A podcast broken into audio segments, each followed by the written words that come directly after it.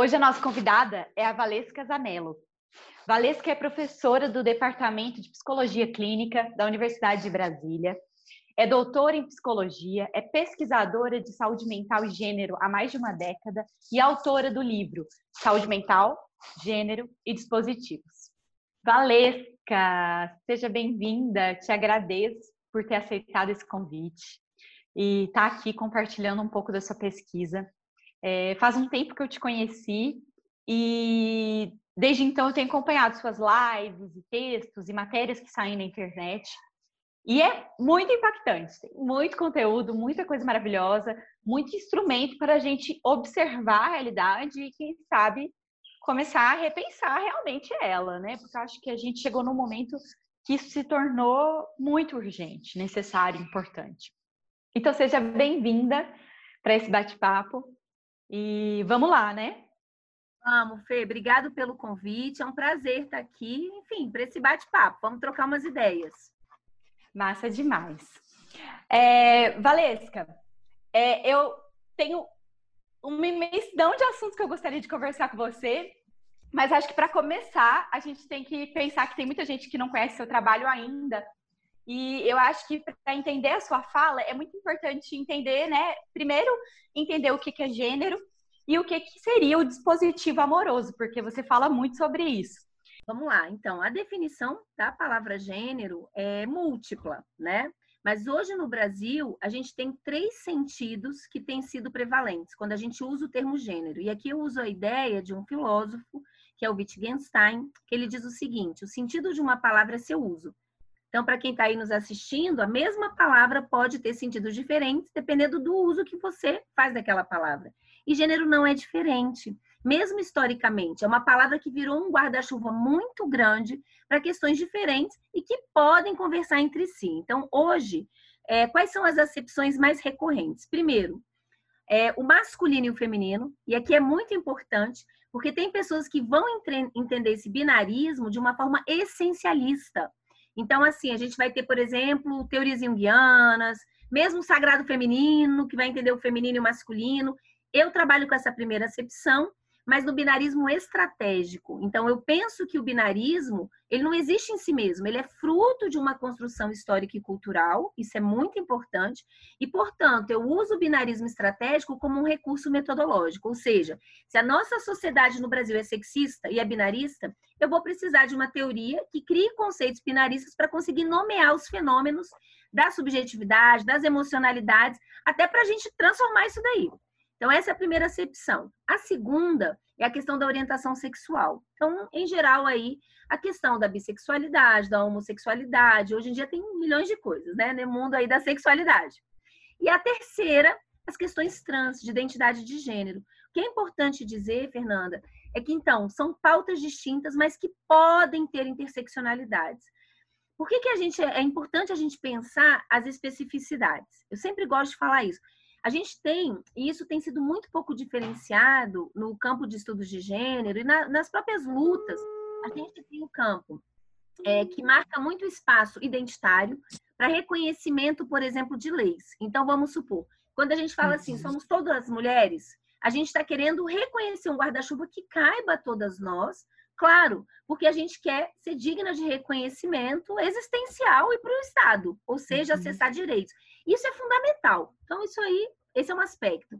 Mas do ponto de vista subjetividade, da subjetividade, aí eu tenho que dizer como clínica, a gente tem que pensar especificidades.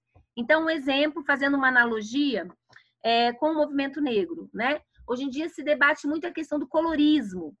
E aí, eu já vi várias pessoas que eu curto muito, teóricos dizendo, ah, tem que tomar muito cuidado com o colorismo. Para quem não sabe, é aquela ideia, então, que a gente vai ter pessoas negras com uma diversidade de cor, de tons de pele, mais claros, mais escuros, e combinações de traços negroides. E o que se diz, no Brasil a gente tem um racismo fenotípico, quanto mais preta a pele e quanto mais traços negroides você tem, maior o racismo que você sofre. Problema, pessoas que têm uma pele branca, em geral, elas têm problema, às vezes, dentro do próprio movimento negro, que diz assim: ah, mas você não sabe o que é sofrer racismo, porque você pode ter passabilidade como branca. Mas a branquitude lembra essa pessoa o tempo inteiro que ela não é branca o suficiente. Então, por exemplo, se a gente for pegar mulheres bissexuais, elas sofrem preconceito das hétero e das homo. Né? As pesquisas que a gente tem feito mostram que elas ficam também no limbo identitário. Para as trans, uma trans que tem passabilidade é uma coisa. Por exemplo, ela vai saber o que é sofrer assédio sexual. Uma trans que não tem uma boa passabilidade, além dela ter um assédio sexual, ela vai ter um outro tipo de violência. Então, só para dizer que para a gente entender o impacto subjetivo e as violências, é muito importante a gente pensar essas especificidades. E são, então, duas lutas diferentes. Uma é esse âmbito aí de reconhecimento e avanço nos direitos, que aí é fundamental ter essa coesão e tudo mais, mas do ponto de vista da subjetividade, afinar essa escuta e entender como é que se funciona é muito importante. E aí, dentro dessa, desse conceito do binarismo, ainda falando de gênero, é muito importante dizer que esse conceito, a palavra surgiu mais ou menos na década de 70, com um autor chamado Robert Stoller, que era um psicanalista, psiquiatra, e tomou também interpretações diferentes. Nesse momento, ele dizia o seguinte: olha, existem diferenças físicas anatômicas entre mulheres e homens, isso é indubitável. E gênero seria uma construção social a partir dessas diferenças. Famosos papéis sexuais, papéis de gênero, e então, houve muitas críticas, porque ainda se pensava muito a mulher e o homem. Então, mulheres que não se viam representadas nessa representação una, mulheres lésbicas, mulheres negras, latinas, ciganas, indígenas, mas também dos homens. É quando surge o estudo das masculinidades, porque o homem também era pensado o homem. Então, homens negros, homens latinos começam a bombardear. Não, peraí, aí a gente não está cabendo, a gente não está sendo representado. Isso vai eclodir na terceira onda do feminismo, que é uma classificação que eu considero didática, tem problemas, eu sei disso, mas eu acho que didaticamente nos faz entender algumas questões. E o ápice, vamos colocar, a autora talvez mais conhecida é a Judith Butler, e a concepção dela de gênero, o que, que ela diz sobre gênero? Primeiro, ela critica essa segunda onda, porque ela diz que a própria diferença sexual é uma criação de gênero. Ou seja, e as pessoas ficam, ai meu Deus, tudo agora é gênero, como assim? Nem corpo mais a gente tem. Não, o que ela está dizendo é que, a partir de um momento histórico, e esse momento foi principalmente o século XVIII, para a gente entender como funcionam as relações de gênero, quanto hierarquias de poder é, baseadas em diferenças corporais. Funciona na nossa cultura, mas a partir desse momento, certas diferenças físicas foram eleitas para justificar desigualdades sociais. Então, é nesse momento que aquelas que são lidas como mulheres portadoras de útero desde o nascimento vão ser relacionadas então à ideia aí de que são naturalmente cuidadoras, maternais, e o que elas devem fazer é cuidar das crianças e por extensão a casa, ou seja, cuidar do âmbito doméstico. Isso persiste até hoje, né, no Brasil. Grande parte do trabalho doméstico quem faz é a gente, né? E fica cuidando dos outros, inclusive nas profissões de cuidado somos maioria. E o uhum. âmbito público cabe aos homens e tudo que eles fazem também é, é considerado trabalho, é reconhecido, é legitimado e eles ganham salário. Mas esse é um ponto importante. Também surgem as teorias raciais nesse momento e que vão despontar no racismo científico. Então, se a gente for pensar em termos de analogia, tanto na questão do sexismo quanto do racismo, que são dois pilares essenciais para o capitalismo, a partir de uma diferença física, eu construo justificativas para as desigualdades sociais, para as hierarquias. E a Judith Butler, ela define gênero como uma repetição estilizada de performances. O que é performance? Igual ao teatro, são os comportamentos. Então, no teatro, você tem um roteiro, um script, e se você pega atores diferentes com o mesmo papel, dá para ver que é o mesmo papel, mas cada um vai dar o seu caráter pessoal. Ou seja, existe uma variabilidade, mas ela é limitada, porque se o artista ele inventar demais, você não vai nem reconhecer a peça. Gênero seria esse script que antecede quando a gente nasce, mas está se fazendo. Então, não é um substantivo. Também é histórico e cultural, portanto, está sendo mudado agora, é gerúndio, né? É, uhum. mas te antecedeu. E que diz como você deve se comportar e aí depende de como você foi lido como homem ou mulher. Se você se comporta em sociedades sexistas como a nossa, e binárias, de acordo com o que é prescrito, você é aplaudido. Isso vai, esse aplauso vai desde a família, a rede social, a escola, ao âmbito da justiça. Então, um exemplo aí para as mulheres que são mães, né? Se você deixar de fazer alguma coisa, tiver negligência aí com seu filho, quem vai parar na justiça é a mãe geralmente o genitor é esquecido. Então, pai negligente no Brasil é pleonasmo. Os homens são totalmente desresponsabilizados em relação ao cuidado da prole, tá? é, por outro lado, é, a gente tem que pensar o seguinte: então, existem esses mecanismos sociais, mas em geral, o pessoal que segue a teoria queer fica muito nessa ideia de que gênero é performance. Só que eu vim da clínica, então eu acho que falta um aspecto tem sido muito debatido na antropologia das emoções, que é a ideia de que a emoção não é algo espontâneo. Ou seja, as emoções elas divergem, o modo de sentir uhum. diverge em culturas diferentes. Portanto, as emoções elas são configuradas numa cultura e culturas gendradas como o Brasil levam além do gendramento da performance dos comportamentos ao gendramento das emoções. Então a gente precisa também pensar gênero como configuração das emocionalidades e que são distintas. Exemplo, para quem é lido como homem, menino desde criança, uma das coisas que se desaprende é expressar, por exemplo, o sofrimento pelo choro, porque rapidinho ele vai ser visto assim, ah, olha aí, viadinho, boiola. Se usa muito a homofobia mas dentro da homofobia, o fulcro, a essência é uma misoginia. É um homem que está numa posição de mulherzinha. A nossa cultura odeia as mulheres, tá? No Brasil. É uhum. É profundamente adoecida dentro dessa misoginia. E aí, esse é um ponto importante. Para as mulheres, em geral, o que, que, o que, que é suprimido? Porque a cultura vai, vai nos aplaudir. Quando a gente sente, expressa emoções de acordo com essa prescrição e também vai nos punir ou vai nos levar a suprimir outras. Por exemplo, nossa relação com a raiva. Isso é muito importante, Fernanda. As mulheres têm muita dificuldade de usar a raiva a seu favor. A gente vive numa sociedade cristã, então sentir raiva já tem toda uma questão aí, que coisa feia, um sentimento horroroso, mas é uma bússola existencial maravilhosa. Se alguém pisa no seu pé e você não empurra e a pessoa não tem como saber e continua no seu pé, seu pé vai ficar podre e vai cair. Então a raiva é importante. O que, que as mulheres aprendem? A voltar a raiva sobre si mesma. E, em geral, as mulheres expressam muito ódio através do choro impotente. Então, tem as explosões de choro e tudo mais, mas não conseguem usar a raiva e o ódio de uma maneira propositiva, de uma maneira ativa. Porque isso é prescrito para os homens, não para as mulheres. Então, assim, estou dando alguns exemplos, e é importante também dizer, e aí vai ter a ver com um dispositivo amoroso, é, como é que se forma, né? Como é que a, a, cultura vai formando essa configuração de performances e de emocionalidades.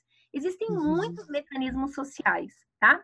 Mas talvez o mais importante, numa sociedade marcada pela virtualidade, são as tecnologias de gênero. Esse é um termo que é usado por uma autora que eu gosto muito, que é a Teresa de Lauretis, e significa o seguinte, que na nossa cultura nós temos vários produtos culturais que não apenas representam as diferenças de gênero, de valores, ideais, de estereótipos, mas re, é, reafirmam, recriam, tem o que a gente chama em filosofia de caráter performático, performativo, tá? Então, exemplos aí para ficar mais claro: filme, música, desenho. Então, vou dar alguns exemplos aí para o pessoal que é mais jovem, com certeza assistiu A Pequena Sereia. Então, qual que é a história da Pequena Sereia? Né? A história de uma menina curiosa, Ariel, uma sereia curiosa. Ah, a menina faz tudo que dá na tenda. O pai dela diz assim: não vai, ela não tá nem aí, ela faz o que deseja, até ela conhecer um homem. E aí o que, que ela faz? Ela vai barganhar com a Úrsula, a bruxa no fundo do mar, para trocar a cauda de sereia por um corpo de mulher e ter chance de conquistar o cara. Veja, o que, que esse desenho ensina em termos de pedagogia afetiva, porque as tecnologias de gênero são pedagogias afetivas. Um, que a coisa mais importante na vida de uma mulher é ter um homem. Ah, mas eu, eu sou homossexual, mas já está te ensinando uma forma de amar, tá? E segundo, que ser e manter um homem é uma coisa importante. Então, ser e manter uma relação é uma coisa distintiva para as mulheres. Olha o que, que os bichinhos cantam para Ariel nesse momento. Eles cantam: O homem abomina a tagarela. Garota caladinha ele adora. Se a mulher ficar falando o dia inteiro e fofocando, o homem se zanga, diz adeus e vai embora. Não, não vai querer jogar conversa fora, que os homens fazem tudo para evitar. Sabe quem é mais querida? É a garota retraída e só as bem quietinhas vão casar.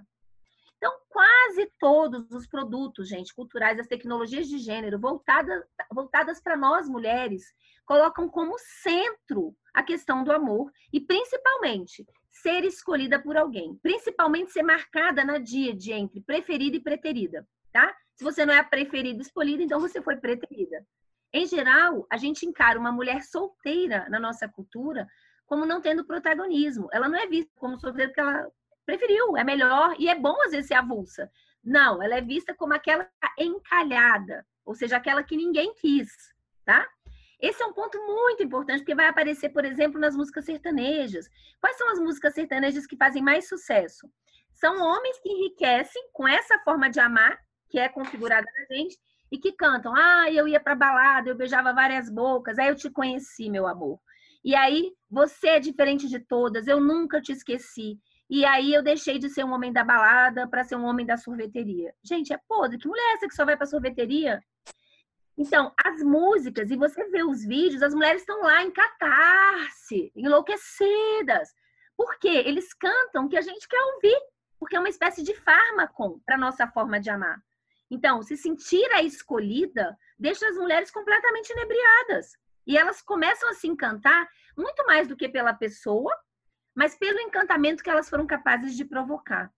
Por quê? E aí eu acho que a gente pode entrar, talvez, no dispositivo amoroso. O que, que significa o dispositivo amoroso? Significa o seguinte: que nós, mulheres, somos subjetivadas na relação com a gente mesma, mediada pelo, no caso de uma hétero, do olhar de um homem que te escolha. Mas a questão de ser escolhida se faz também para as mulheres lésbicas. Isso é muito importante. Eu criei uma metáfora é, para a gente poder entender isso, que é a prateleira do amor. Quer dizer o seguinte: quer dizer que nós mulheres nos subjetivamos na prateleira do amor. E essa prateleira, ela é mediada por um ideal estético que se construiu do começo do século passado para cá. E esse ideal é branco, louro, magro e jovem. Tá? Isso quer dizer o seguinte, que nascer no século XIX, bonita ou feia, de acordo com o que era considerado bonita ou feia, era uma questão de uma sorte estética. Com o avanço do capitalismo, ser bonita passou a ser um dever ético. Então, assim, você pode uhum. ser a defunct champion, aí a desembargadora, se você estiver na praia e tiver acima do peso, vão dizer, porra, mas que mulher desleixada, entra na faca se não tem tempo de ir para academia. Existe uma ditadura estética. Isso é muito importante. Por quê? Quem está no pior lugar da prateleira são as mulheres negras, gordas, velhas e com deficiência. Em geral, essas uhum. mulheres são vistas só sobre o prisma da objetificação sexual. Então, elas são uhum. vistas como aquelas que servem para trepar, mas que não são dignas de uma relação afetiva. Eu acabei de ver um post ali aqui super interessante falando e de mulheres negras, lésbicas, falando para as lésbicas brancas, dizendo: olha, vocês acham que isso não serve para vocês? Serve também. Se você só quer pegar uma mina negra e dizer, ah, porque é mais fogosa, você está sendo racista e está sendo sexista, tá? Então, esse é um ponto muito importante, porque quem acha que está bem na prateleira vai dizer, ah, então sou a Gisele Bündchen, estou na boa. Mas, no fundo, a prateleira é péssima para todo mundo, porque se você tiver sorte de sobreviver ao Covid, você vai envelhecer, você vai ter, pode ter um acidente com a cara marcada, você pode engordar. No fundo, a prateleira, em termos estruturais na nossa cultura, ela só é boa para os homens, porque uhum. eles são eleitos pela estrutura de gênero como avaliadores físico e moral das mulheres. Então, independente da sua orientação, se você estiver andando na rua de short, os homens se acham no direito de falar gostosa, você está comprando um vinho, que sorriso bonito. Ele não quer nem saber a sua orientação sexual. Por quê? Porque em termos estruturais, a gente vai ter o grupo de homens sobre o grupo de mulheres. E esse é um ponto importante. Mesmo mais perebado do perebado, e aí em qualquer sentido, existencial, estético, de caráter, né? O Bruno feminicida, é, vai se achar no direito de te avaliar, tá? E os homens lucram com o dispositivo amoroso das mulheres. Por quê? Exatamente porque as mulheres, isso constrói essa forma de amar, uma vulnerabilização no amor. Isso é muito importante. E o nosso botãozinho, gatilho, é o ser escolhida. Então você tá lá com uma pessoa, você fala, gente, mas essa pessoa é perebada, né? Essa pessoa começa todo dia a te levar uma balinha, um bombom, você, nossa, mas é até interessante. Então as mulheres vão se encantando pelo encantamento do outro. E aí como é que um perebado e uma perebada também pode se transformar num príncipe encantado? É uma coisa que me impressiona na clínica, tá? Isso também faz com que muitas mulheres se casem com casamento, porque vai batendo aquele desespero quando as amigas, vai todo mundo se relacionando e tarará, tô solteira. Então, às vezes, assim, a primeira vítima que aparece, que dá um olho, é essa aqui mesma, tá? E não só isso, também faz com que muitas mulheres se casem não com parceiro ou com aquela parceira que eles têm, que elas têm, mas com aquele parceiro ou parceira que elas querem que ela se torne ou ele se torne. Como se o amor uhum. fosse um investimento na bolsa. Isso tem a ver com uhum. tecnologias de gênero voltadas para nós. Então, exemplo, a Bela e a Fera. O que é a história da Bela e a Fera? Uma menina linda que se encantou, que namora lá, se casa com uma besta. E ela transforma a besta num príncipe encantado. Então, quase todas as comédias românticas, geralmente, né, tudo que é voltado para o público feminino, tem essa é, construção desse amor romântico que é péssimo, porque ensina que o nosso valor de mulheridade é chancelado não só por ser escolhida, mas por manter a relação, e se você transformar outra pessoa, isso mostra o tanto, é, o tanto de valor que você tem como mulher. Então não é à toa que no Brasil a gente tem tantas mulheres em relações abusivas. E eu acho que talvez isso seja um pouco mais, bem mais frequente na, em relações heterossexuais, tá? E aí vem a questão, né? Isso é muito comum nos estudos de gênero se dizer assim, e eu já expliquei aí as três acepções de gênero. Ah, não, sou gay, não tenho nada a ver com isso. Sou lésbica, não tenho nada a ver com isso. Gente, subverter a orientação sexual não te faz subverter os dispositivos de gênero. Ou seja, é necessário a gente descolonizar os afetos. Mas aí tem uma questão, a gente tem que pensar nessas especificidades. Vejam só, essa é uma frase que eu gosto muito e que diz o seguinte: na nossa cultura, os homens aprendem a amar muitas coisas e as mulheres aprendem a amar os homens. Não pode dar certo. As relações heterossexuais em países como o Brasil são completamente assimétricas e desiguais. Então, em geral, a gente dá 10 mil e recebe 10. E quem de nós recebe 100 das hétero, em geral, a gente diz, nossa, que mulher de sorte, gente. O homem dá um presente que ela gosta, uma roupa que cabe, um perfume. Assim, o cara percebe que essa mulher existe, presta atenção nela, sabe? Porque isso é, é muito incomum. Em geral, a gente fornece o humus e a água para a árvore crescer. A árvore é, é o que o homem quer fazer da vida dele, tá? Os homens não experimentam o amor como uma coisa condicional. E eu não estou discutindo o tipo de amor. Então, por exemplo, a gente em carreiras, é muito comum a gente ver mulheres é, heterossexuais muito divididas, assim, na encruzilhada. Ai, meu Deus, eu queria ficar uhum. seis meses, eu consegui uma bolsa de estágio na França. Pô, mas como é que eu vou fazer? não posso levar meu marido e meu filho. Ah, não sei se eu vou. Eu vejo na, na universidade, meninas que vêm, mulheres que vêm conversar comigo, mas eu nunca vi um homem me perguntar, ele vai. Quando a gente pega, por exemplo, é, o Sebastião Salgado, Sebastião Salgado ficava um ano na África, a mulher dele aqui, cuidando dos dois filhos, um deles autista. E ele voltava, ela estava aqui recebendo as fotos, fazendo o álbum com ele. A Sebastiana Salgada provavelmente ia chegar aqui, ele ia estar tá casado com outra mulher e a mãe dela cuidando dos filhos, né? Ou seja, para os homens é muito bom. Mas veja, e aqui tem um ponto, né? Então, esse tipo de relação, e que é comum no Brasil e em países sexistas em geral, de assimetria acaba sendo um risco para a saúde mental das mulheres. Então, mulheres casadas, heterossexuais no Brasil, têm mais uhum. depressão e mais ansiedade. Neste quesito, existe uma diferença grande com as relações lésbicas. Por quê? O que, que são duas lésbicas? São dois dispositivos amorosos. Por que, que se brinca que no mundo lésbico as, as, mulheres não namoram, elas se casam, né? Já ficou, já leva o caminhão de mudança. Essa é a brincadeira. São dois dispositivos amorosos.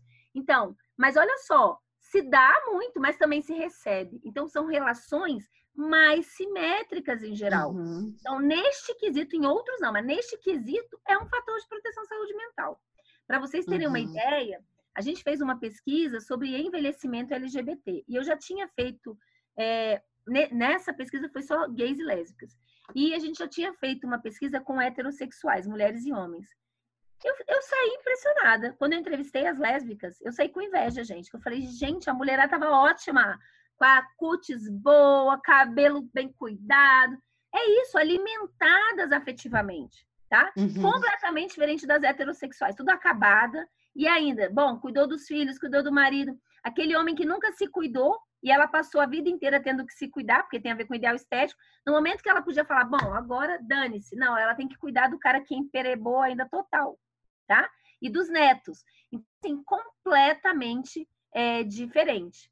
Então, essas especificidades são importantes, mas descolonizar o dispositivo amoroso, eu acho que é um desafio para as mulheres em geral. Nossa, quanta coisa incrível, assim, né? É, eu, eu, eu sinto como se eu estivesse entrando numa janela para o infinito, de tanta informação que você não volta atrás, né? Não tem como você fingir que você não ouviu. é muito maravilhoso. É, é muito interessante essa coisa da prateleira, porque eu observo muito isso no universo lésbico e bissexual de relações entre mulheres, a tal da prateleira, né? Quem são as quem são os corpos desejados, quem são é, e, e, é uma coisa assim impressionante como é presente, mesmo que não tenha um homem envolvido. E aí eu fiquei com vontade de, de, de te perguntar, assim, que é, acho que de alguma maneira a gente entende que nas relações HTs, né, nas relações é, héteros, é, o homem lucra com essa prateleira e com essa rivalidade que existe entre as mulheres, né? E todo é, com, to, com todo esse dispositivo amoroso, né? Mas nas relações das lésbicas, quem que lucra com isso? Assim, eu já entendi, eu entendi que existe mais simetria entre as partes, mas eu digo assim, socialmente, sem ser no relacionamento só, é, de alguma maneira diminui o impacto? Não sei se deu para entender a minha eu, pergunta. Eu acho que subverte esse centramento subverte, no corpo. Uhum. Mas não te tira da ideia de se centrar em outra pessoa.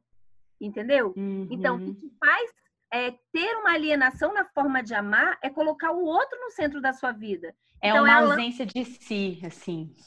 É precisar que o outro te ame e te deseja para você se amar. Então, é como uhum. se a uhum. gente se subjetivasse numa carência ser, entende? E aí, Fernanda, vem uma coisa muito importante para as mulheres. A gente não aprende a lidar com a solidão e a estar com a gente. Para as uhum. mulheres, a solidão é estar solitária.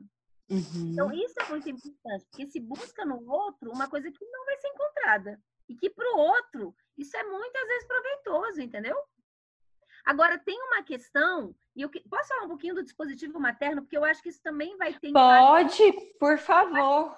Eu acho que isso também vai ter impactos grandes e de diferenças para as diferentes mulheres, né? O dispositivo materno, ele aponta para uma construção é, de um borramento ideológico uhum. que ocorreu também no século XVIII. Século XVIII, gente, é um século muito importante para a gente entender os valores e funcionamento da, da nossa cultura que está no Ocidente, tá?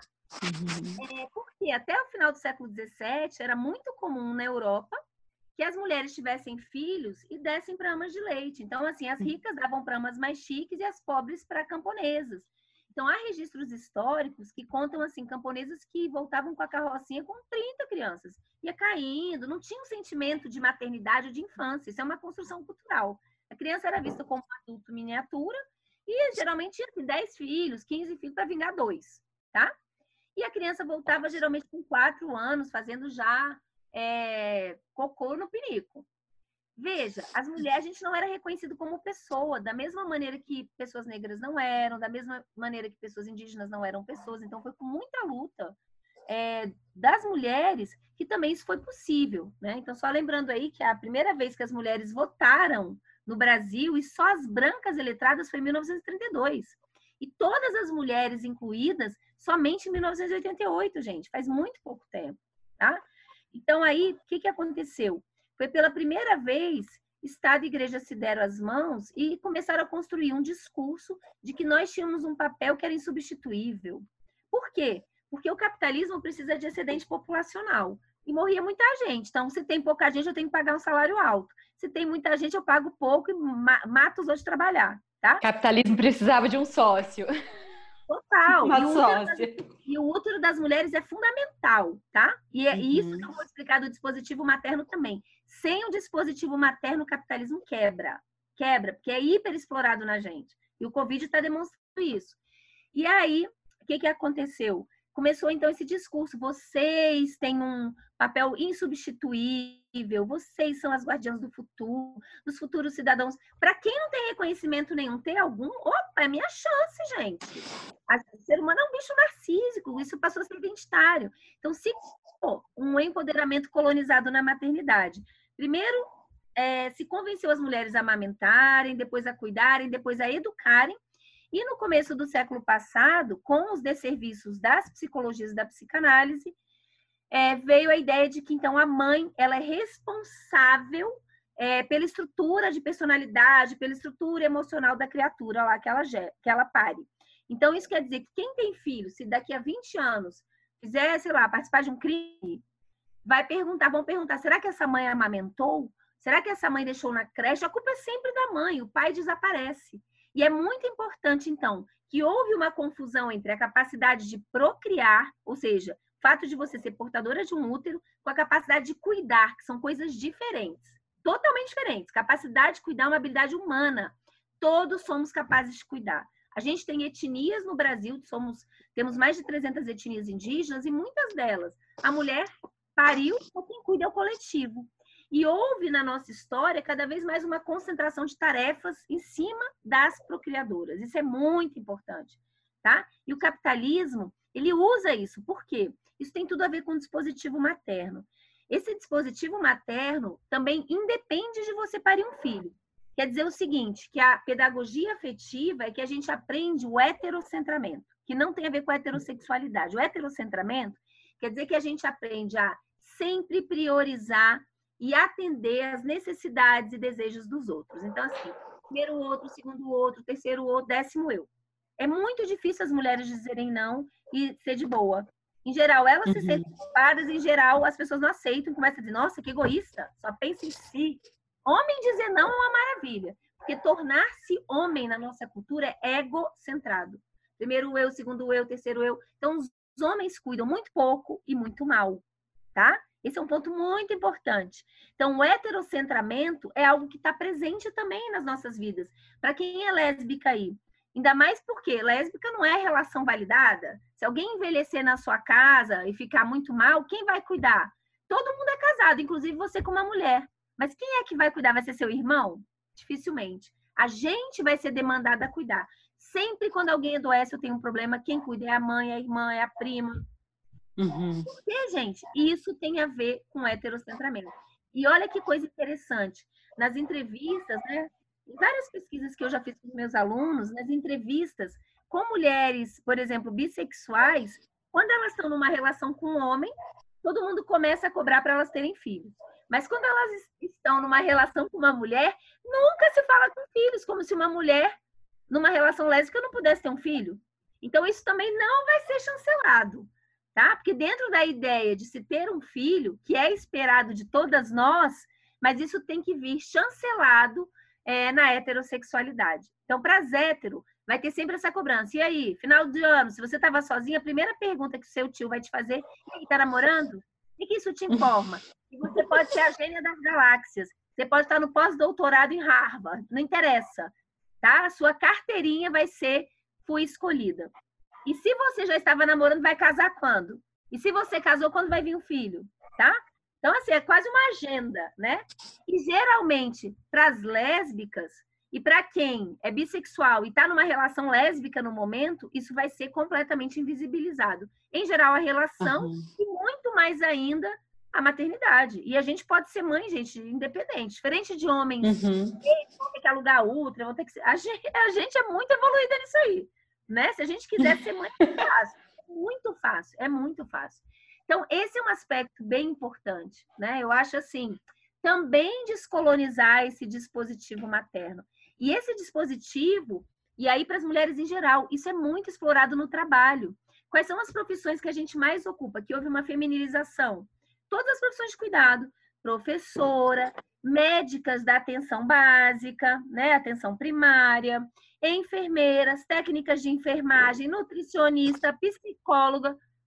Em geral, e aí tem a questão histórica, quando há uma feminilização do trabalho, há uma precarização das condições de trabalho e o salário cai. Porque a gente não é vocacionalmente, isso não foi construído como cuidadora. Então, assim, a gente já goza de prazer nessa profissão, precisa pagar muito bem, né? A gente tem uma economia do cuidado que os homens não tematizam. Então, quando a gente vê economistas, né, homens engravatados, podem ver que mesmo quando as mulheres estão na política, elas nunca estão nos cargos que interessam, da grana, elas estão no serviço social, na Bolsa Família, que é importante. Mas a grana, numa sociedade capitalista, a gente nunca está lá ocupando a primeira pasta. Isso é importante, tá? Pode ver que sempre se fala da economia em termos de cifrão do que é visível. Mas é o que move a economia, a parte invisível? É o dispositivo materno das mulheres. Isso é muito importante. Existe uma economia do cuidado e a gente não vive sem receber cuidado de muitas pessoas. Então, mesmo para você, você vai comer no self-service, alguém colheu aquela verdura, colheu aquela fruta, fez o suco para você. Alguém precisou plantar cana, colher a cana para botar açúcar no seu suco. Então, quando você paga aquilo ali, você está pagando o serviço de muitas pessoas. E geralmente quem está na parte dos cuidados são as mulheres. Então a gente uhum. vai ter de um lado, e aqui a questão da interseccionalidade com a raça é muito importante. No Brasil, a gente vai ter uma distribuição muito grande do cuidado, dessa economia do cuidado. Numa ponta, a gente vai ter aquelas mulheres que cuidam demais e são vetor de recebimento de cuidado quase nenhum, tá? E aí, uhum. geral, isso vai tanto do acesso quanto do próprio Estado, receber coisas do Estado quanto aquele grupo que recebe demais e não cuida quase de ninguém. Quem é que está nesse lugar que mais dá e quase não recebe? Mulheres negras. A gente tem uma racialização da pobreza, como uhum. diz a uhum. Sueli Carneiro. E no outro lado, a gente tem homens hétero, brancos, classe média e classe alta. A gente tem que uhum. rever isso daí, gente. O Covid tem, o Covid não trouxe nada de novo, ele trouxe uma lupa para todas uhum. as figuras sociais que já existiam, de classe, de raça e de gênero. E quem está na pior situação, de uma forma transversal, somos nós mulheres. Então, se você pegar homens e mulheres na classe média, quem está cuidando da casa, fazendo homeschooling, teletrabalho, para as mulheres está muito mais pesado. Dentro da universidade, os homens aumentaram 50% a submissão de papers, de artigos, e as mulheres diminuíram. Se você pegar também classes mais precárias, né, sociais com mais dificuldade de acesso às coisas, a mesma coisa. Quem é que está, por exemplo, no front aí da limpeza, que é uma questão problemática agora no Covid? São as mulheres, tá? Uhum. Quem é que são a maioria técnicas de enfermagem, enfermeiras? Mulheres. Então a gente tem que tematizar é, essa questão. E uma dificuldade que isso leva, Fernanda, as mulheres têm muita dificuldade em precificar o seu trabalho. Isso também é outra questão, tá? Eu vejo isso no geral. Porque até um tempo muito recente, é, o trabalho das mulheres ou era o trabalho escravizado para as mulheres negras, ou era aquele trabalho, primeiro trabalho disponível para as mulheres brancas, que era ser tia, professora tia. O que, que era ser professora? A gente tinha uma massa no começo do século passado é, de pessoas analfabetas no Brasil, eu não me lembro a percentagem, mas é mais de 80%. Então, assim, o nosso objetivo deveria ser casar. Já que você ainda não casou, você vai estudar para ser professora porque você vai educar bem seus filhos. Daí que vem aquela ideia de que pedagogia é um curso para arrumar marido. Veio disso. Então, assim, hum. as mulheres iam, depois elas casavam. As que não casavam, ah, já que ela não vai cuidar dos próprios filhos, ela cuida dos filhos dos outros. Ela é uma tia, ela vai usar essa vocação. Então, nesse momento, até então, ser professora era uma coisa que dava status e grana. Aí houve um. caiu isso daí, tá? Então, isso é importante porque a gente tem um associado, e aí tem uma questão mesmo que passa historicamente, que configura a subjetividade é, historicamente, que é a ideia de quem é a mulher que cobrava pelo seu trabalho? A puta.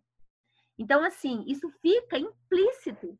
E, em geral, as mulheres têm muita dificuldade. Por isso que também, mesmo em profissões que as duas pessoas fazem as mesmas coisas, os homens conseguem hiperprecificar e as mulheres têm muita dificuldade, porque parece assim, ai, gente, nossa, eu vou ser gananciosa, nossa, eu tenho, sabe? A gente tem que ser essa coisa de se dar, de ser boazinha, de... isso tem tudo a ver com o dispositivo materno. Então, também um desafio aí para vocês, para nós, né? Vamos também descolonizar o dispositivo materno. Nada de ser mãe de marmanja e marmanja, né? Nossa, muito bom. Uou! Muita coisa. É, nossa, eu anotei algumas coisas aqui que eu fiquei pensando. É, na verdade, assim, anotações mentais várias, mas que eu fiquei pensando do. É, primeiro, que eu, eu tinha anotado no meu roteirinho aqui, é, sobre que a gente usa muito uma linguagem da economia para falar de relacionamentos, né? Então a gente fala do lucrar, você falou da coisa, não é investimento na bolsa, mas que às vezes parece que as pessoas pensam assim, né? Você é, vê relação, assim, como que, tipo, é, acho que você falou um pouco ao longo dos anos como que esse dispositivo materno foi construído. Mas e ao longo nessa perspectiva histórica, assim, como que mudou esse dispositivo amoroso? Ah, o amor, olha, primeiro, o amor tem classe, tem gênero e tem raça.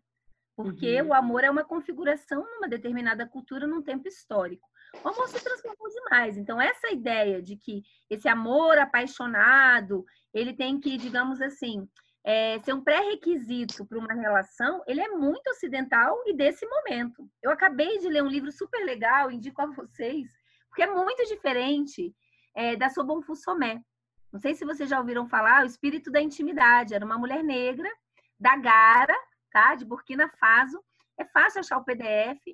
Gente, é interessantíssimo, porque ela vai falar de como é que funciona a relação da intimidade lá na comunidade dela. É muito legal, porque ela diz o seguinte: lá a gente não pensa que tem que começar uma relação em cima da montanha, ou seja, no extremo amor. Porque depois você chegar lá no extremo, você só vai poder descer. Então lá é o contrário. E quem casa não é o indivíduo, quem casa é a comunidade. Então, assim, os problemas uhum. são resolvidos de forma comunitária. É outra forma de entender. Por exemplo, é, no, na nossa cultura, os homens, mas a coisa que mais se estimula em termos de emocionalidade para os homens no Brasil é a objetificação sexual das mulheres. Então, o homem não sabe o que fazer com uma mulher fora da objetificação. Fica um negócio que. Porque a objetificação é um controle e um domínio, onde você transforma o outro ou a outra em coisa ou pedaço de coisa. Né? Isso apareceu muito claro. Eu fiz uma pesquisa sobre grupos de WhatsApp, assistam, tenham estômago, porque assim, tem, eu mostro as imagens, é podre, é não chocante. é? É podre. É bom ir parando assim para dar uma respirada.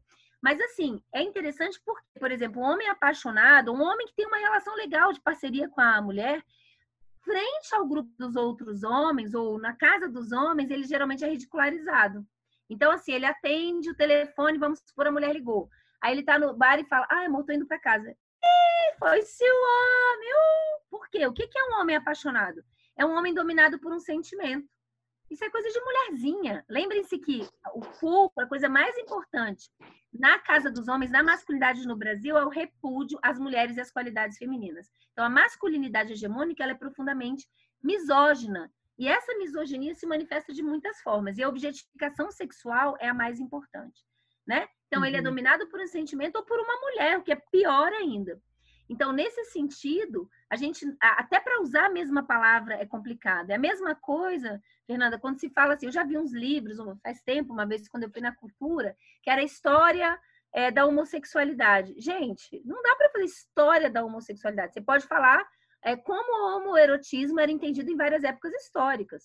Só para vocês terem uma ideia, é, entre os gregos, era muito comum para os homens, tinha um pré-requisito, tá?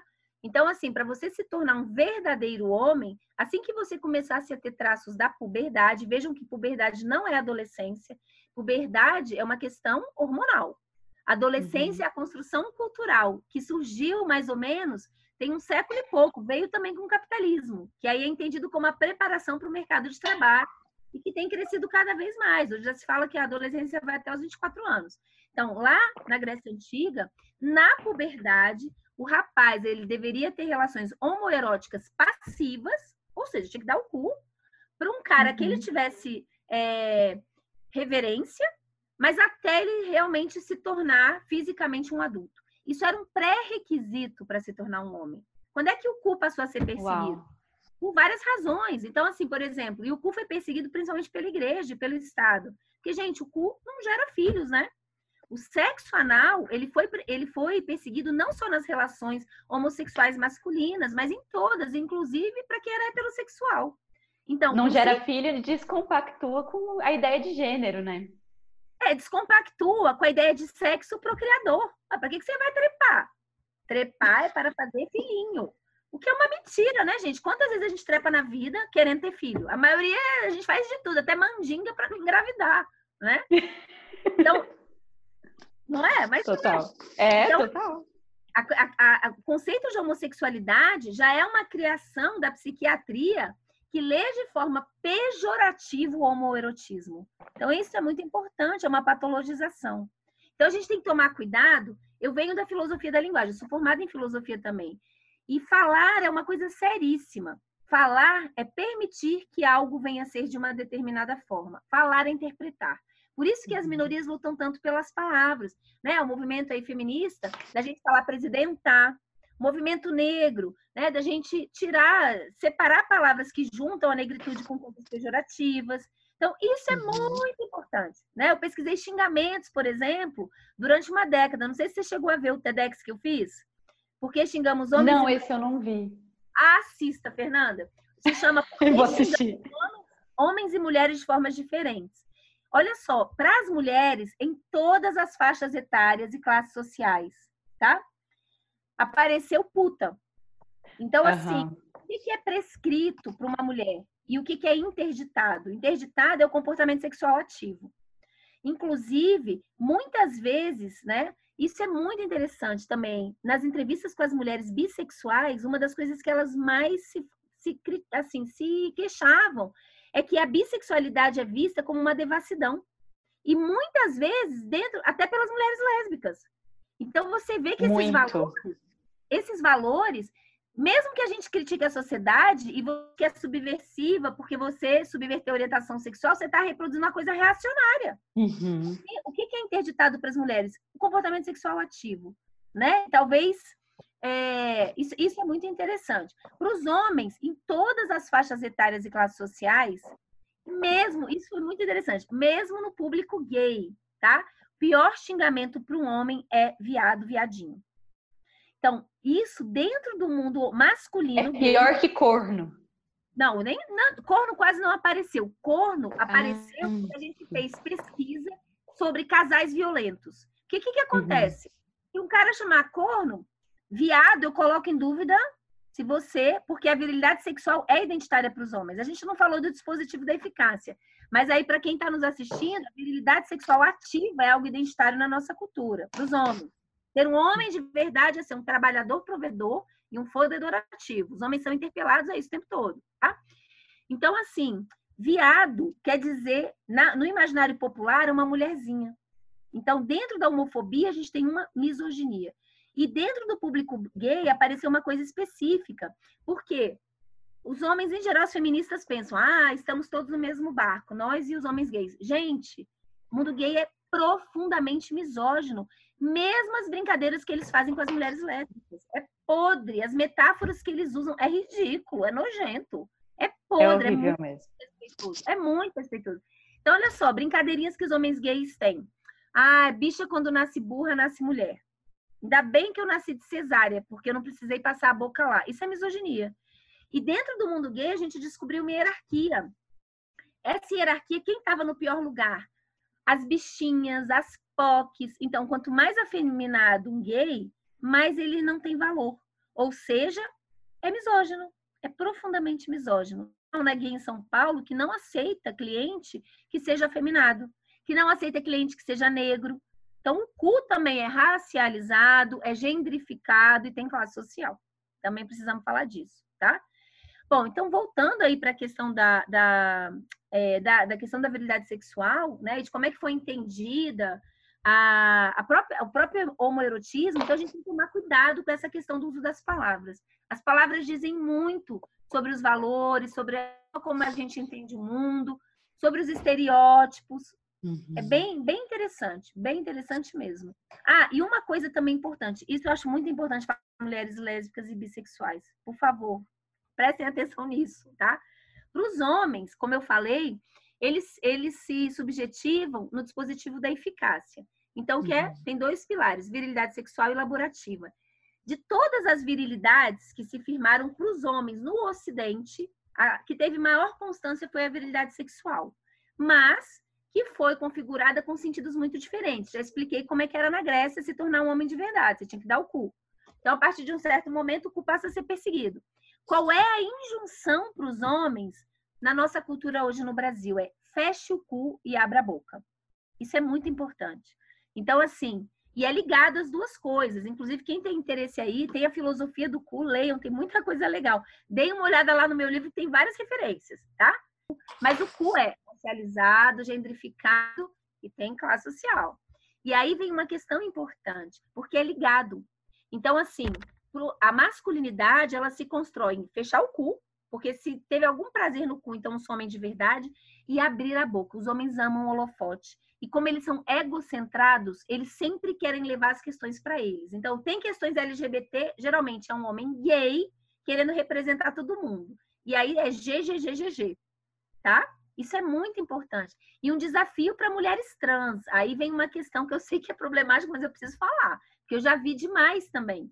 Então, assim, esse é um aspecto. A gente vê muitas mulheres trans falando, mas a gente vê muito poucos homens trans falando. E aí eu volto para retomar aquilo que eu já havia falado. Gênero não é só performance, gênero é descolonização dos afetos. Então, parem para prestar atenção no processo de subjetivação de vocês, se esse abrir a boca e ocupar todo o espaço não continua reverberando. Cadê os homens trans? Eles também são importantes e eles vão ter especificidades que precisam ser ouvidas e acolhidas, tá? Maravilha. É, eu fiquei pensando numa questão quando você contou a história da pequena sereia, e não, assim, não sei se vai ter alguma contribuição, mas eu não vou deixar de comentar, porque eu fiquei realmente pensando sobre isso, que ela troca, né, a cauda de sereia dela é, por pernas humanas, e só que ela perde a voz, né? E, e você comentou já as questões que tem a ver com a voz e tal.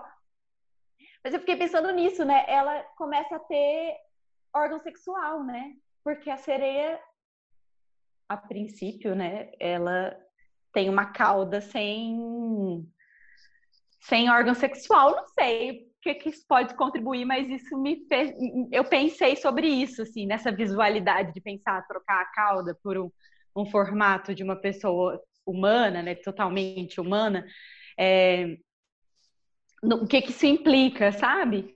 Fiquei, ela, fiquei ela pensando nisso. mas ela é muda. Inclusive, ela pergunta para os bichinhos lá, os peixinhos, e ela diz assim: é, Uai, mas como é que eu vou conquistar ele se eu não tenho voz? E aí eles começam a rebolar e dizem: para que voz se você tem quadris? E se a gente for ah. pensar em termos do dispositivo amoroso, né, uma outra questão que eu não falei, mas que é importante, uma coisa muito, muito interpelada nas mulheres, e aí principalmente nas hétero, tá? É, a, é, o que é uma mulher heterossexual adulta? É uma mulher que aprendeu a usar o seu corpo como objeto de barganha. A gente aprende uhum. a usar o uhum. corpo como capital matrimonial. Então, esse Totalmente. é um tema que fala no livro, a questão do estupro no casamento. E aí, Fernanda, eu tenho 20 anos de clínica, eu nunca atendi uma mulher heterossexual na minha vida que nunca tenha feito sexo, ou quem tem relação, quando está numa relação hétero, que nunca tenha feito sexo pelo menos uma vez sem estar com vontade. E uhum. a gente faz, porque, nossa, tem duas semanas que eu não dou para ele, por exemplo. Nossa, se eu não der, vai ficar com outro. Faz para constar, minha... né? Precisa. E isso, e isso é estupro. Só que isso é decorrente também de uma configuração histórica que veio com a Igreja Católica conjugal. Então, a ideia é de que era um apanágio do homem. Se o cara é casado, ele tem direito a transar. Então, tem no livro eu até falo, tem vários exemplos assim, horríveis, gente. É inacreditável, mas assim, tipo, a igreja dizia: olha, a mulher não pode deixar de transar por causa de dor de cabeça. Vai, vai falando um monte, até com febre, você tem que transar, entendeu? Uhum. E o interessante é que o próprio estupro no casamento não era um crime previsto na lei. Se tornou uhum. muito recentemente conversando com amigos meus juízes, eles já me disseram isso. Muito poucas mulheres, eles nunca viram nenhuma, para falar a verdade, já usaram esse dispositivo para falar do marido, por exemplo. Mas é comum. Para quem trabalha na clínica, e aí quem é psicólogo psicanalista sabe disso, é muito comum.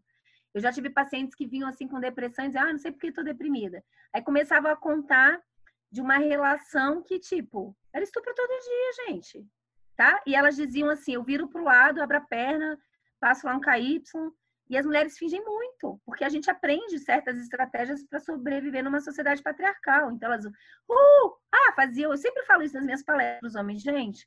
Quando a mulher tá fazendo muito escândalo, pode saber que em geral, vai, meu filho, acaba essa merda logo para eu ficar livre. Então, assim, cuidado com o espelho narcísico que vocês querem ter.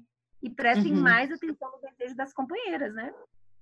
Eu acho que esse é um ponto Nossa. muito esse, é, esse silêncio, né, essa dificuldade de dizer não é, como uma ideia nar narcísica é uma, uma coisa que dá um pouco um nó, assim, que você, mas que, putz, é isso. E eu acho que isso acontece entre mulheres também. Sim. Infelizmente. Mas eu não acho que uma relação é, lésbica é, tá tá imune a isso, né? Porque as pessoas reproduzem essas coisas, assim, né? Positivo amoroso não tá. O homem lucra, mas tá em você. Então, colonizar é. isso, né? Agora sim, ó, eu acho que é. Eu tenho recebido várias demandas de pessoas que querem vir fazer mestrado, doutorado, para a gente pesquisar essas especificidades no mundo lésbico. Eu acho que isso é super importante. Por exemplo, uhum. tem um que está interessado em pesquisar violência entre mulheres. Estou super uhum. afim de ver como é. Super necessário. É, eu não posso, aqui não posso falar nada, porque eu não pesquisei. Uhum. Mas eu acho que tem muitos temas importantes, entendeu? Muitos, sim, muitos.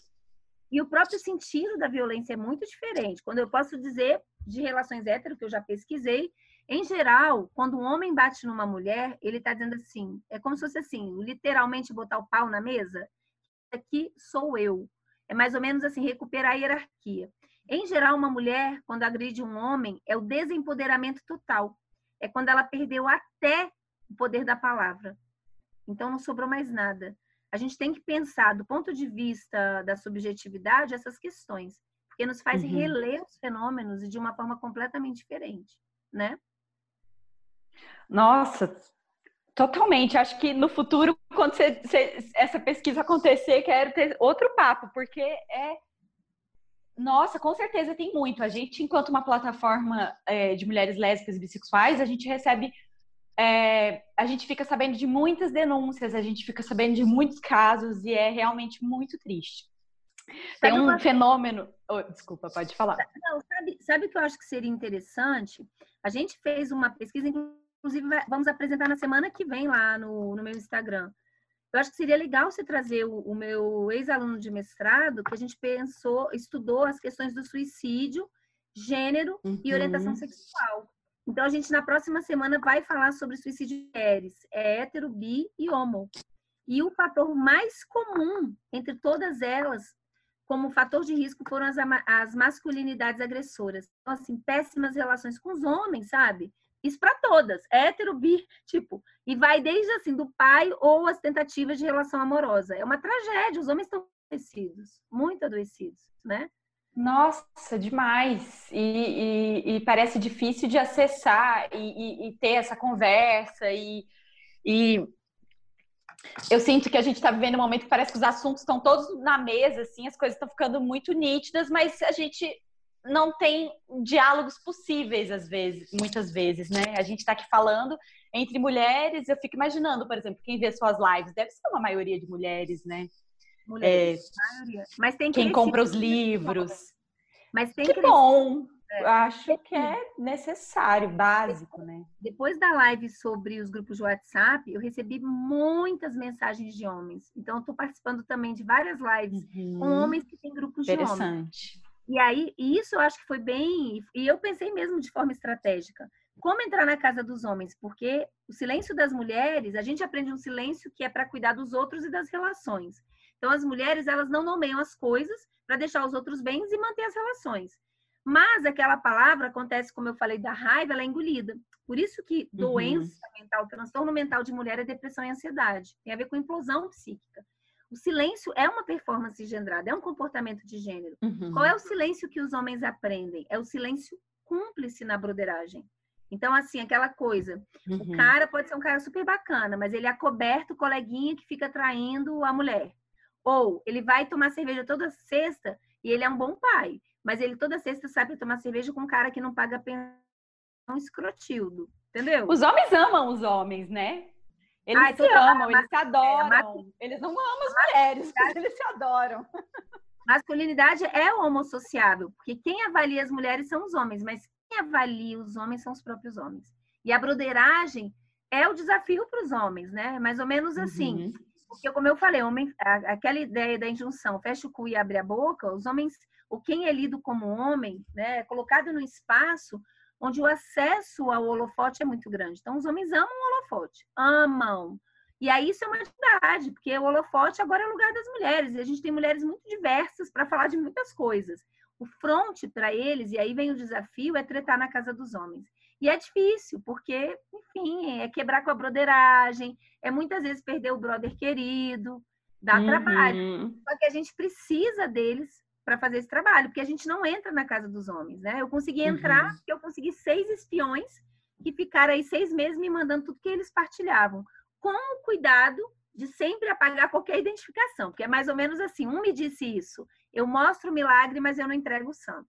Ou seja, hum. quebrou a broderagem, mas manteve de certa maneira, né? Quebrou, mas não quebrou, né? É. Uau! Nossa, essa, essa pesquisa é muito impressionante. Tem várias lives, tem, tem é, vídeos no YouTube, no seu canal falando, né? É muito. É, é, tem que ter estômago, mas é muito interessante. Eu acho que vale a pena, porque acho importante a gente ver com realidade algumas coisas, né? Às vezes a gente fica, principalmente a gente que é mulher lésbica, muitas vezes a gente é, ou bissexual, muitas vezes a gente entra numas de tipo. É, é, ah, não, isso não faz parte da minha vida, mas faz parte. Tá aí, tá, tá, tá aqui, tá próximo, mais próximo do que a gente imagina, sabe? Eu acho muito importante mesmo. É, te agradeço por esse trabalho incrível que você está desenvolvendo. É, fico pensando que no futuro, né, acho que em, em, poucos anos a gente vai ter mais pesquisas é, sobre afetos lésbicos e relacionamentos lésbicos, igual você falou que já está tendo uma procura sobre violência. É, tem um fenômeno no, no, no universo é, LB que se chama rebuceteio, não sei se você já, sim, sim. você já ouviu falar? Sim. Eu fico pensando que isso deve dar um caldo para estudar também. O que, que é que acontece ali que, é, que isso é possível, assim, sabe? Eu acho que não sei, eu, não, eu imagino que tem muita coisa para ser pensada sobre esse.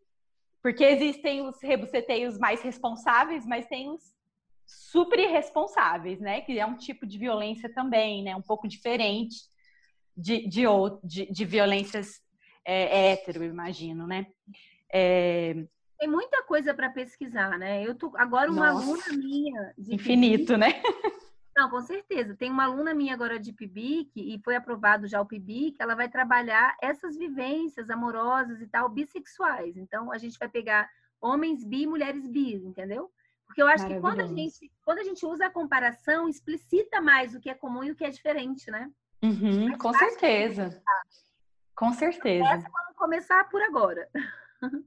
Maravilha. Valesca, foi muito maravilhoso. Eu queria para finalizar, assim, queria te perguntar mais uma coisa que eu acho que é, a, a, gente conversou bastante aqui, né, sobre essa necessidade de ser desejada, né, e como que você deseja o desejo do outro, né, como que isso move o próprio desejo da mulher, é isso que movimenta. É, e eu fiquei pensando, e você em algum momento falou, né, que alguma relação que isso tem com solidão. É, não vou saber dizer agora exatamente o que, você disse, mas. Né? Que eu queria. Por que a gente tem tanto medo da solidão? O que, que, que acontece, assim, que a gente se submete a tanta coisa?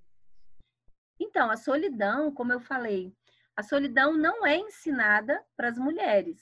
Inclusive, só para você ter uma ideia, é, no começo do século passado, aqui no Brasil, com feministas que a gente não estuda, Lacerda Moura, não sei se você já ouviu falar que é maravilhosa, super revolucionária. Tem muitas mulheres. Gente, a gente não estuda as mulheres que foram poderosas nesse país, tá? Nas suas diversidades, mulheres negras, mulheres brancas, mulheres indígenas. E eu acho que isso tudo é, é, é intencional. Porque quando uhum. você tem outras possibilidades, fala, nossa, se você é criança, você fala, posso ser assim. É um então, projeto, né? Não ter acesso. É um projeto, é apagar mesmo. Então, a Lacerda Moura, ela fala da solidão e o quanto que a solidão era uma opção política uhum. né? A Marcela Lagarde tem um texto que se chama A Solidão como, como Arma Política, também. Por quê? Quando você aprende a estar bem com você, é como se você deixasse de terceirizar sua autoestima. Uhum. E aí fica, fica a dica para as mulheres, né, dessa relação. Não é ser contra o amor. É possível se, se descentrar do dispositivo amoroso. Isso não é ser contra o amor. Uma coisa é conhecer alguém, Pô, que massa essa relação. Vai ser legal ter uma relação com essa pessoa. Vou casar com essa pessoa. Outra coisa, gente, tô dois anos sozinha. Nossa, tô louca para namorar. Uhum. Nossa, primeira bom dia que essa mesma que eu vou pegar. Então, assim, quanto mais você está funcionando no dispositivo amoroso, mais chance você tem de entrar na canoa furada, entendeu? Uhum. Então, assim, desenvolver essa relação consigo mesma, né? Aprender a se curtir, aprender a estar bem consigo e não é ser completa, porque ninguém é completa, é exatamente aprender a lidar com a sua incompletude, sem ficar buscando alguém para preencher, né? Então, isso é revolucionário também e é profundamente subversivo, porque tem a ver com o descentramento do dispositivo amoroso. Então, é ressignificar a solidão. Solidão não é estar solitária e não é uhum. estar em falta de um par, né? Ser avulsa já é estar muito bem, vamos colocar assim. Às vezes é melhor do que estar com alguém. Nossa, uau, maravilhoso. Eu acho que muitas contribuições, muitas sementes espalhadas por aí para a gente agora pensar, digerir, porque, nossa, é muita informação, assim, eu vi, acho que essa, a primeira live que eu vi, sua, eu acho que eu vi ela umas cinco vezes, assim, porque eu fiquei repetindo para ver se eu, eu, cada hora era uma coisa nova que vinha. E esse, aquele pequeno parêntese que você fez sobre afetos lésbicos, eu, é, assim, eu falei, quero ouvir mais. E finalmente estamos aqui, aconteceu. Eu te agradeço assim, imensamente por essa contribuição. Eu estou em Londrina, na casa dos meus pais. Eu moro em BH, mas estou em Londrina. E aqui tem muita araucária. E aí, toda vez que eu vejo uma, eu lembro da história da capa do seu livro. Que... Eu mostrar para o povo. Mostre com a história. Porque eu amo essa história. É maravilhosa. Eu achei demais. É um quadro, gente. Então, esse quadro, deu para ver? É isso que deu, né? Deu, esse deu para ver. Esse quadro é um quadro que pertenceu aos meus avós maternos. E meu avô era um homem que viajava muito a trabalho. E ele trouxe esse quadro aí de uma viagem que ele fez. Então, eu ficava no lugar onde a família fazia a refeição. E era uma família grande, nove irmãos e tal. E aí, quando meu avô viajou, uma, uma das viagens dele, os meus tios pediram para minha avó: ah, deixa a gente fazer uma festa e tal. E Brasília estava começando, então, aqueles amigos, aqui tinha muita coisa assim, de amigo de quadra, de rua. E minha avó ficou: não, eu deixo, desde que no outro dia todo mundo vai arrumar a casa, tem que ficar sem um vestígio do que aconteceu. Zanella não pode imaginar o que rolou aqui. Aquela coisa que mãe faz, bota pano quente, não, vai, vai, vai, não conta pro seu pai é, isso tem a ver com o dispositivo materno. A gente sempre está mediando a relação, não só nossa, dos outros, inclusive às vezes fazendo uhum. papel, ensinando o homem a ser pai, sabe aquelas coisas? E aí, assim foi, foi um festão, tiraram esse quadro da parede e botaram num canto, só que nesse canto tinha um prego. E aí, quando eles foram arrumar no outro dia, minha avó pegou o quadro, estava furado. E aí, a minha avó pensou, gente, lascou, né? Porque como é que eu vou contar? Vou ter que explicar o que aconteceu. O problema não é só estragar o quadro, é o motivo. E minha avó eu sempre considerei minha avó uma gênia do cotidiano. Ela está viva, tem 97 anos. Inclusive, o livro é dedicado a ela. E aí, ela não teve dúvidas. Ela foi, botou um esparadrapo atrás do quadro, só que ficou um buraco branco. E minha avó ainda pintava bem. Então, ela fez essa araucária aqui, tá vendo, gente? Então, ela, criou essa araucária. eu amo isso. Também, porque eu não seria capaz. E aí, meu avô passou o resto da vida ele se sentava na mesa e falava, mas Maria, que estranho, mulher. Esse quadro aqui só tinha uma árvore. Você tá ficando doido, meu filho? Você tá doido, Zanel? Claro que sempre foram duas árvores. Tá ficando maluco? meu avô morreu sem saber dessa história. Meu avô histórias como essa, dando nó em pingo d'água. Claro, porque nós mulheres, meu avô era patriarcal como todos os homens nessa época. Então, assim, nós mulheres fomos obrigadas a desenvolver algo de uma sabedoria, de uma estratégia para sobreviver numa sociedade patriarcal. E isso é uma história que causa muita risada. As outras também na minha família. Mas para mim, na verdade, como feminista, como estudiosa de gênero, fica uma pergunta e uma questão, né? Talvez tenha chegado o tempo de deixar os homens terem que saber com o próprio buraco, né? Não temos que preencher buraco de ninguém. E é isso. Então, começo contando essa história e agradecendo a minha avó, as mulheres que me antecederam, que criaram essa sabedoria oral, mas também aquelas que tiveram condições e coragem de começar a fazer diferente, né? Maravilha. Nossa, muito inspirador tudo isso. Obrigada mesmo. Obrigada a você, querida. Foi um grande prazer e a gente Nossa, prazer todo nosso. É, é muito bom realmente poder compartilhar e trocar e, e, e trazer para a comunidade da Truck, que é uma comunidade grande, que é uma plataforma é, muito grande em Belo Horizonte, que tem sido muito escutada. Essas reflexões eu acho muito é incrível, assim. Te agradeço muito pela oportunidade, por você compartilhar seu tempo. Eu sei que você é uma pessoa super ocupada, que faz muitas coisas, super requisitada, e te agradeço muito por isso, de verdade. Eu que agradeço, Fê, foi um prazer, viu? Beijo bem grande, a gente vai se falando. Obrigada, a gente vai se falando.